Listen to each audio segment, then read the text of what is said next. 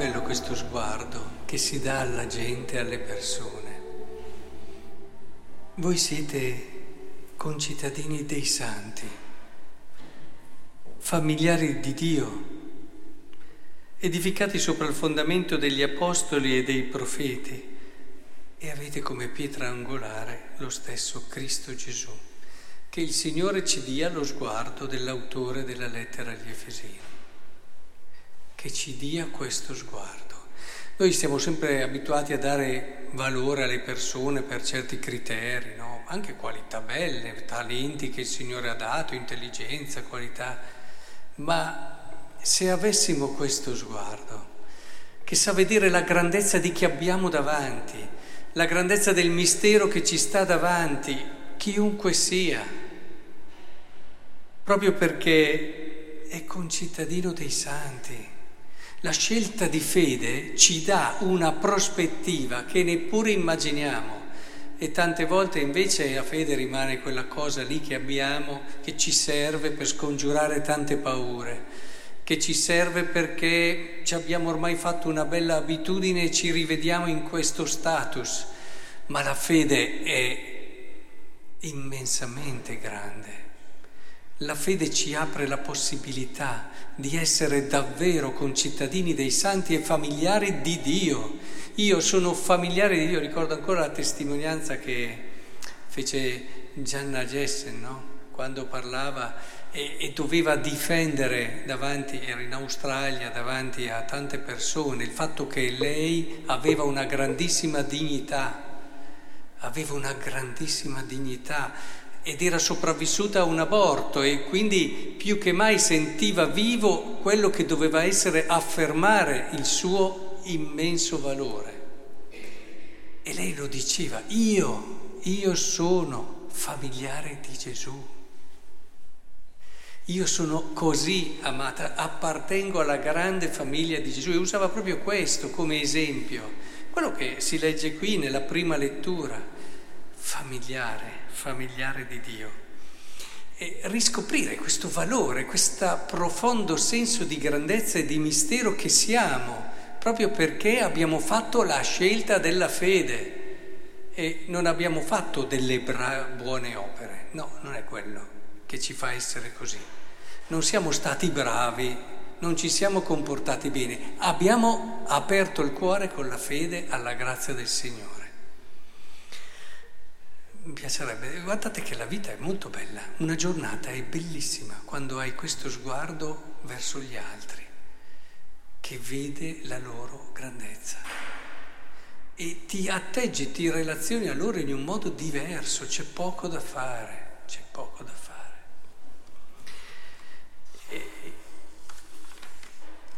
Ma in modo particolare oggi dobbiamo ribadire il valore della preghiera.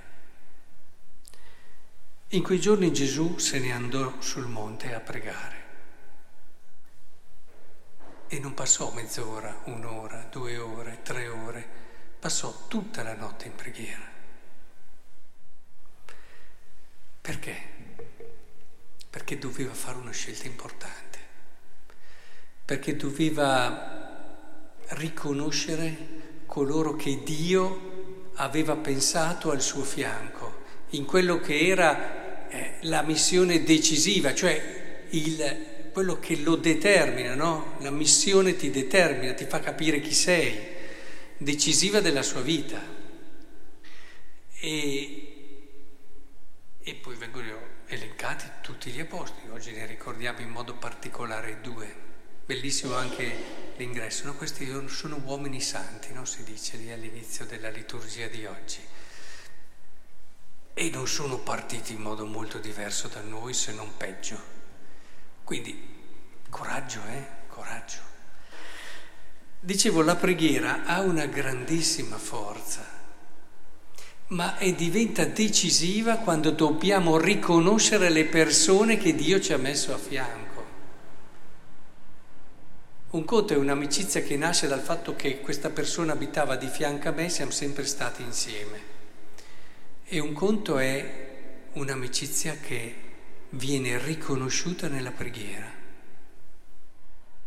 che può essere anche quella persona che era di fianco a me, ma è un qualcosa di diverso se gli si mette anche questo. Non è l'essere comoda, essere cresciuta con me, che fa la differenza, ma è l'essersi riconosciuti amici nella preghiera.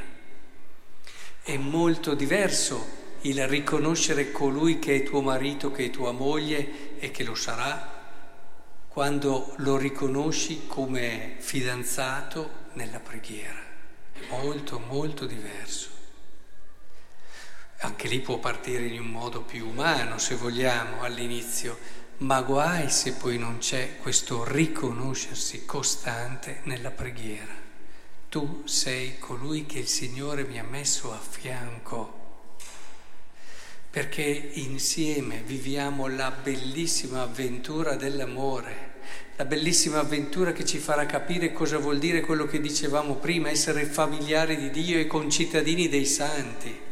La bellissima avventura che ci farà capire la ricchezza e il valore della fede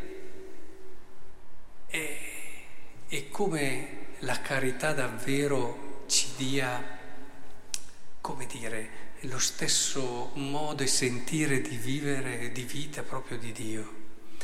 E insomma, come è importante, io non so quanto voi tempo dedicate alla preghiera anche per questo. Ma non in modo adesso prego perché devo fare, no, ma proprio quella preghiera che non è adesso io prego Dio così lui mi fa capire le cose giuste e poi però è tutto esteriore, capite? La preghiera prima delle scelte perché è durata una notte? Perché ti devi liberare da quelli che sono i tuoi pregiudizi, da quelle che sono eccessive aspettative, da quelle che sono tante cose che ti sono rimaste e hai come scorie che ti impediscono di vedere bene. Cioè la preghiera prima di certe scelte è una preghiera che deve purificare te e liberare te. Non è una cosa magica, adesso prego perché devo fare una cosa buona così Dio mi... No, io mi metto lì e Lui deve liberarmi e devo mettermi a disposizione, devo convertirmi. Allora scelgo bene. Allora se no scelgo sempre io. Ho pregato anche una notte intera, ma sono sempre io che scelgo. Non riconosco quello che Dio ha messo nella mia vita, no. Ci sono persone che più pregano, più sono loro che scelgono e più si chiudono in se stesse. Bisogna che impariamo la preghiera, quella che ci permette di avere occhi limpidi, un cuore libero e ci fa riconoscere davvero le situazioni e le persone come le ha pensate Dio. Se la preghiera non cambia il nostro cuore, non è preghiera. Se la preghiera non converte il nostro cuore, non è preghiera.